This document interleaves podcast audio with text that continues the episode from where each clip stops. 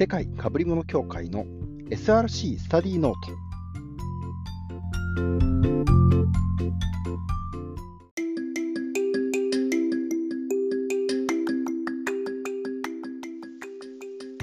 はい、えー、どうも世界かぶり物協会でございます。えっ、ー、とですね、えー、大体これなんというかですね日曜日ぐらいにいつも収録をしていたりするんですけれども、来週はですね、え、また、え、久しぶりの海外出張、久しぶりのアメリカ出張とですね、まあ、海外出張はこの間シンガポール行ってきたばっかりだったりするんですけれども、え、アメリカ出張というのは、えー、と今までですね、やっぱり現地に行く前に日本国内で PCR 検査を受けなければいけないというですね、そういったルールがあったんですけれども、えー、アメリカ、えー、政府がですね、ルールを変えて、6月11日にですね、発布したルールから、えー、渡航時には PCR 検査の陰性証明書というものは不要ですよというふうにですね、ルールを変えました。で、これ何かというとですね、えー、ともう6月、えー、と11日に発表して12日の時点かな、えー、ぐらいでですね、えー、ともういらないですということを発表したので、実は、えー、来週ですね、飛行機ももちろん取っていて、で、PCR の検査の予約もしていたんですけども、もうこれいらなくなったということになります。まあ、なのでですね、どんどんどんどんこうやって、えー、ルールが変わってきているんだなということが分かって、ちょっと面白いなと思います。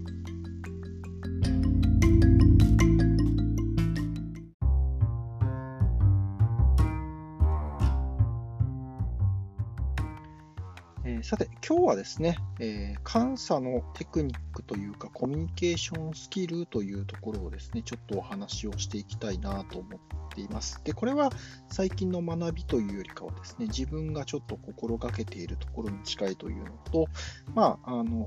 最近こういうギャップを感じるとき結構あるなと思ったのでですね、取り上げてみました。えっと、以前、この監査の仕事とかを学んでいる中で、えー、コミュニケーションスキルとしてコーチングの勉強をしていたことがあります。まあ、コーチングというのはですね、あのー、一方的に教えるティーチングとは違って、相手の中にある答えを引き出していくための、えー、コミュニケーションの、まあ、メソッドということになります。なので、教えるというよりかはですね、質問を通じて、相手の中に持っている答えを引き出していく。で、えー、人から言われたことというのは、場合によっては優先順位下がっちゃったりとか、えー、まあ、やんなきゃいけないなと思っていても、やっぱりどっかで、えー、まあ、コミュニケーションだけではなくて、まあ、本人のですね、自発的な意思というのがなかなかつきづらかったりするんですけども、コーチングというのは自分の中にある答えに、まあ、近づいていくというところになるので、まあ、自分としての納得性があって、そしてコミットしやすかったりとか、あと場合によっては、そのコーチングの中で、なんで自分はそこに対して消極的なんだろうかな、みたいなことに気づいてもらったりとか、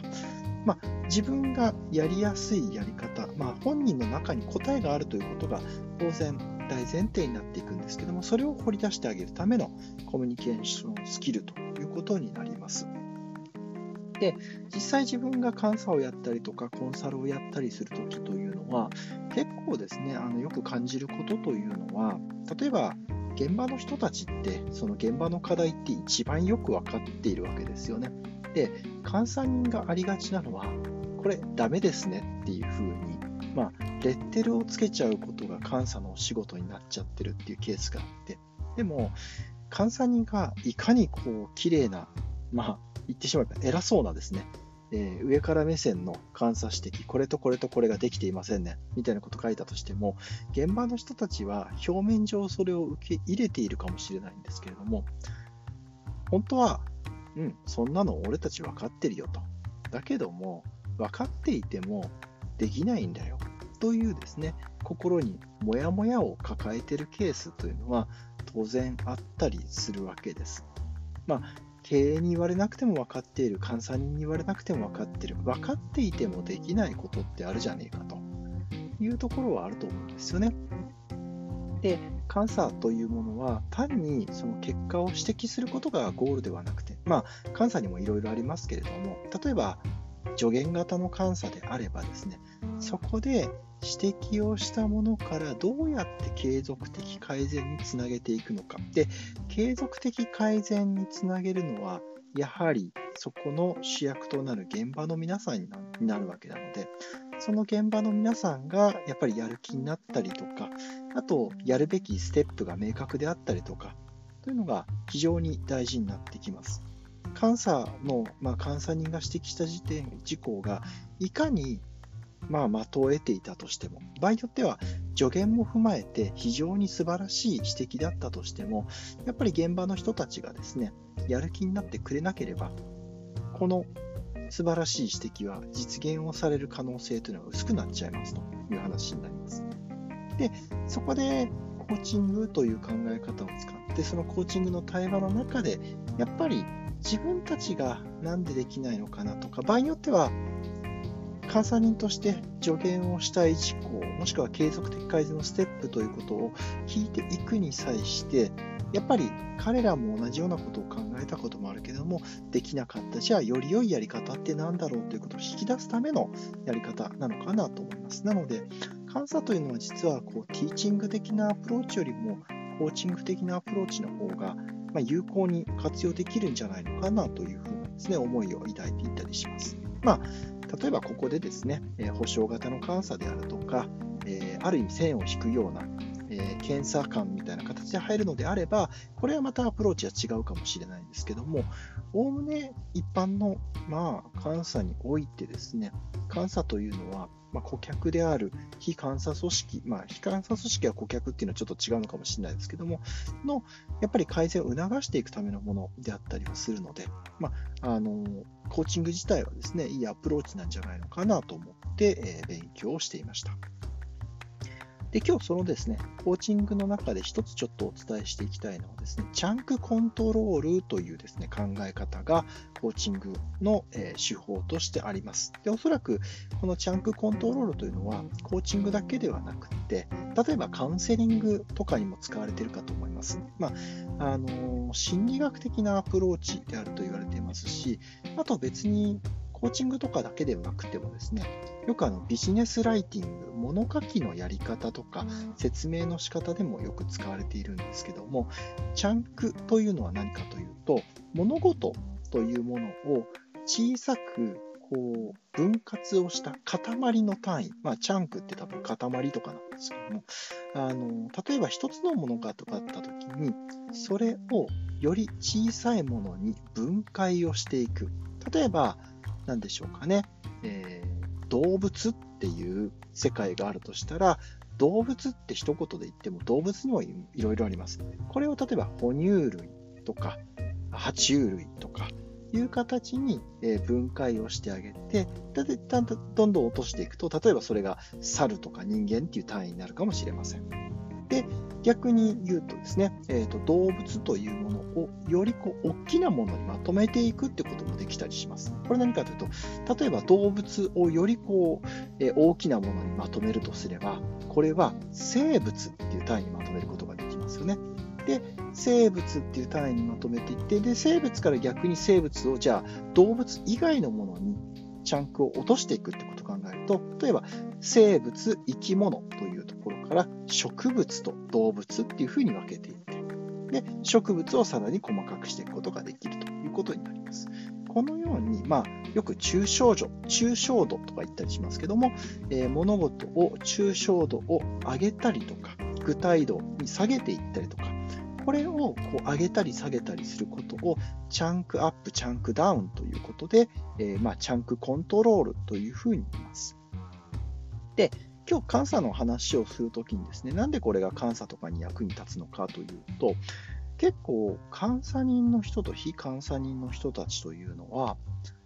同じ物事、同じ事象を見ているようで、そこに対する知識レベルとか経験レベルとかが違ったりします。で、あとはですね、えー、実際監査の現場でありがちなのは、現場の方々に説明をしてもらうと、監査人が聞きたいレベルではない非常に細かいレベルで業務のプロセスを説明ししだしたりすることがあったりして、で監査人、まあ、特に日本の監査人の方はですね、非常にあの謙虚な方が多かったりするので、えーとまあ、向こうがあちょっと話細かいなと思いつつもですね、向こうが説明するのに任せてしまうと。で一方でですね、えー、これ何かというとですね、監査って時間が決まっていたりするものなので、いや、この時間ゆっくり聞いてる暇ないなとか、いや、俺が聞きたいのはそうじゃなくて、もうちょっとこう、あの、ざっくりとまずどういうことなのかみたいなですね、そういったことを聞きたいときってあったりしますよね。なので、えーと、監査をやる上でとか、コミュニケーション、ビジネスコミュニケーションをするときには、相手と現あの自分で目線が違う。で特に現場に近ければ近いほど、あとはですね、エンジニアとしての経験が、えー、まあ、非常に豊富なであればあるほどですね、具体的なことを説明し出してしまうということがあります。で、場合によっては監査というのは具体的な細々な事象というものも確かに監査上大事になるかもしれないんですけれどもまずは大きなプロセスであったりか目的に沿っているかというところを監査として見ていきたいというですね。そういったアプローチも必要になってくるのかなと思います。なので例えば何でしょうかね。ウイルス対策ってどうしてますかっていうですね質問を現場に投げかけたときに非常に細かく例えば、えー、ウイルス対策ってどうなってますかって言ったときにいきなりこう Windows の、えー、っとウイルス対策としてこういうウイルスソフトを入れていて、現在のバージョンはこうで、でこのウイルス対策の、えー、アプリケーションに対してはこういう機能が備わっていて、みたいなことをこう現場の方がざーっと細かくあの説明してくれる。で、これはこれでいいのかもしれないですけども、いや、そうではなくって、実は監査人として聞きたいのは、まずウイルス対策っていうのは、御社の中では、どの、誰が責任を持っているのか、で、その範囲はどういうことなんでしょうか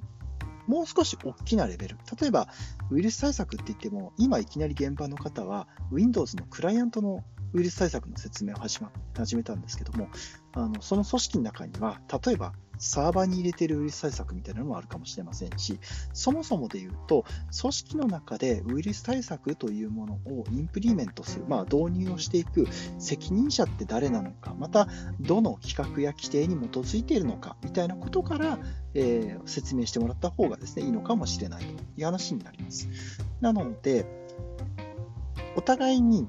知識のギャップが激しいとか、お互いに聞きたいポイントというものが明確に共有できていないときというのは、あえて監査人であるとか質問する側というのは、まあ、日本語で言うとですね、ざっくりっていう言葉をよく使ったりはしますけども、ざっくりというと、これってどうなんですか？というところからですね、え大冗談のところからお話をして、そして徐々に徐々にレベルを落としていく。例えば、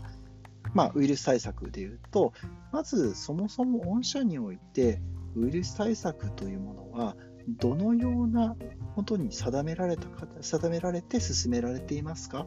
であ、こういう文書があるんです。じゃあ、そのウイルス対策というものの範囲、スコープってどこなんですか？それは、えっと、うちウイルス対策だと、もうほとんどクライアントベースのことだったりするので、えー、そこを定めてますけども、あと一方でサーバーもあるんですよね。サーバーだったらこうですっていうふうに、相手の、あの、どんどんどんどんこう具体化を落としていく。じゃあ、えー、まあ、ウイルス対策の中で、サーバー側のものというのは、どれを、確認したらいいですかみたいな形で、さらに議論を落としていくことができるかもしれません。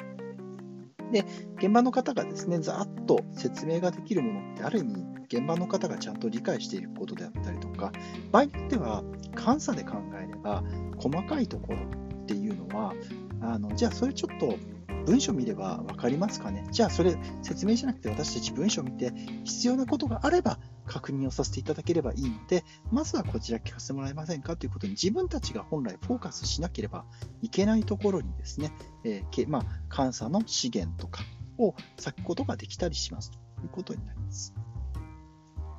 なのでですね、こういった形でチャンクというものを考えて、特にまずは抽象化をして自分に必要なところに落としていくっていうですね、やり方が必要なのかなと思いますし、またさらにはですね、先ほど、まあ、ウイルス対策がクライアントとサーバー側みたいなのがありましたけども、同じ具体度のレベルの中で違う話題に行くという、まあ、これスライドアウトとかですね、えー、言ったりするんですけれども、あの水平にこう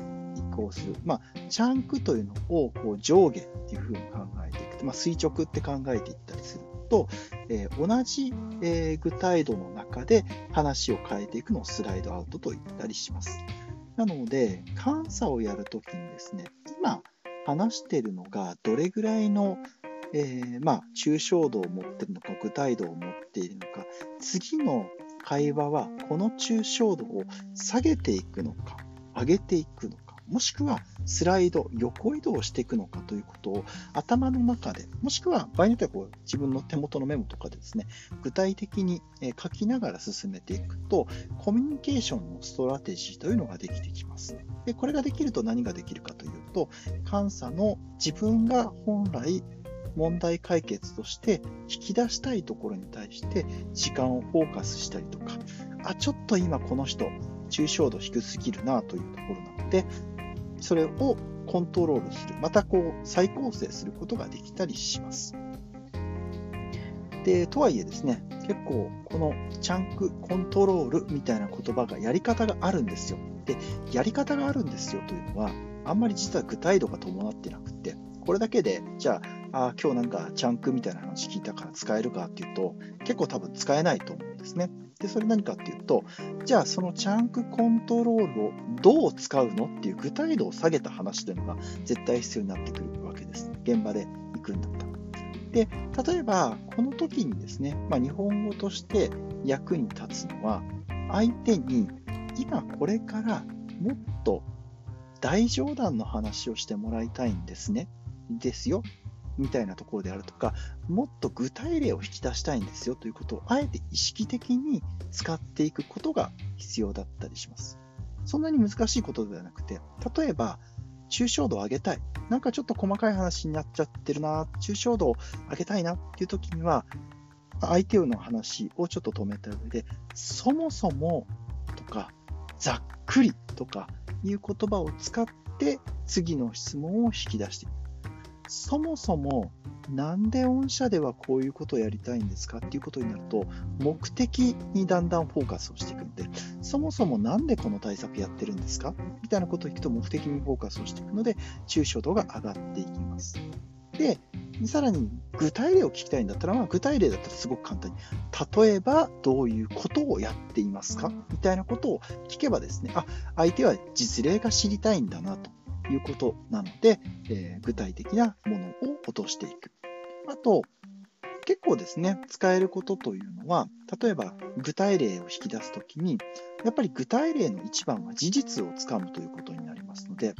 何かそれを証明できるような数字で表せれるようなものってありますか？その数字ってどういうものですか？みたいなことをしていくとですね、例えばお客様満足というものを考えたときに、えっと、うちの会社というのは、うちの組織というのは非常にお客様満足に対してケアをしていて、で、じゃあ具体的にそのお客様満足っていうのはどういうふうに評価をしてるんですか？昨年だとこういうやり方でこれだけの数字を得ましたよ。でもその数字が高いか低いかわからない。だったらその去年の、えーと、一昨年の数値とどういうふうに変動してあるんですか？みたいなことをですね、これスライドになるかと思うんですけども、一昨年去年みたいなことを比べることで、えー、その意味価値がわかるということになります。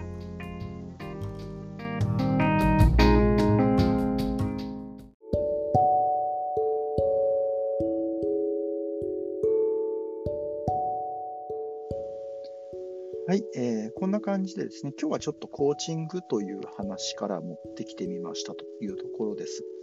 で、自分のコミュニケーションとかを考えていても、特にま相手と話をしている時とかで、まあ、今日はうまくまとまらなかったなっていう時ってですね、結構この自分の中でのチャンクコントロール、チャンクマネジメントみたいなものができてないなって感じる時というのが結構あるかなと思ってたりします。逆に言えば、自分の中で、あ、今自分の引き出したいチャンクコントロール、チャンクマネジメントを相手に伝えられて、その相手もちゃんとそれを分かってくれてるなという時にはですね、例えば物事に対して結論を作ることがよりやりやすくなったりですとか、といったことが今まで経験としてあるなと思いますので、まあ、もしですね、皆さんが監査やる上で、こういったチャンクというもの、チャンクコントロールみたいなものがですね、有効であればですね、ぜひあの取り入れていただければなと思いますし、なんかもっとあの興味あるなという方はですね、よくあの本屋さんとかに行くとコーチングの本とか売ってると思いますし、また、えー、今、ウェブでもですね、そういったテクニックをご紹介するような、え、ところもたくさんあると思うのでですね、えー、まあ、参考にしていただければなと思います。はい、えー、でですね、来週は多分、私は日曜日に、えー、飛行機に乗って帰ってくるので、場合によっては、えー、前のシンガポール編みたいな形で、えー、アメリカ現地からですね、お届けすることもあるかもしれませんし、場合によっては1週間のお休みをいただくこともあるかもしれません。また、え次回、えお楽あのお楽しみいただければと思います。以上、世界かぶり物協会でした。